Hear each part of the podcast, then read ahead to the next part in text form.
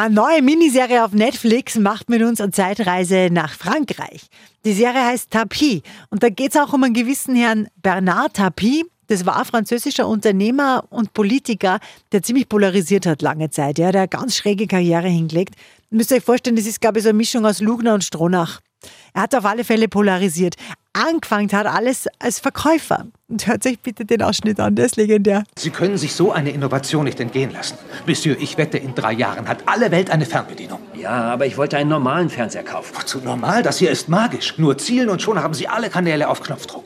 Magische Fernbedienung. Reich geworden ist Tapi aber, weil er insolvente Firmen gekauft hat und dann wieder aufpäppelt und dann verkauft. In den 90ern sogar Adidas.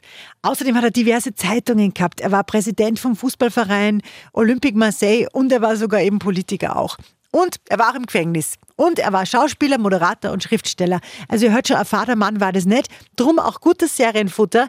Tapi auf Netflix kriegt von uns 8 von 10 Couchpunkten.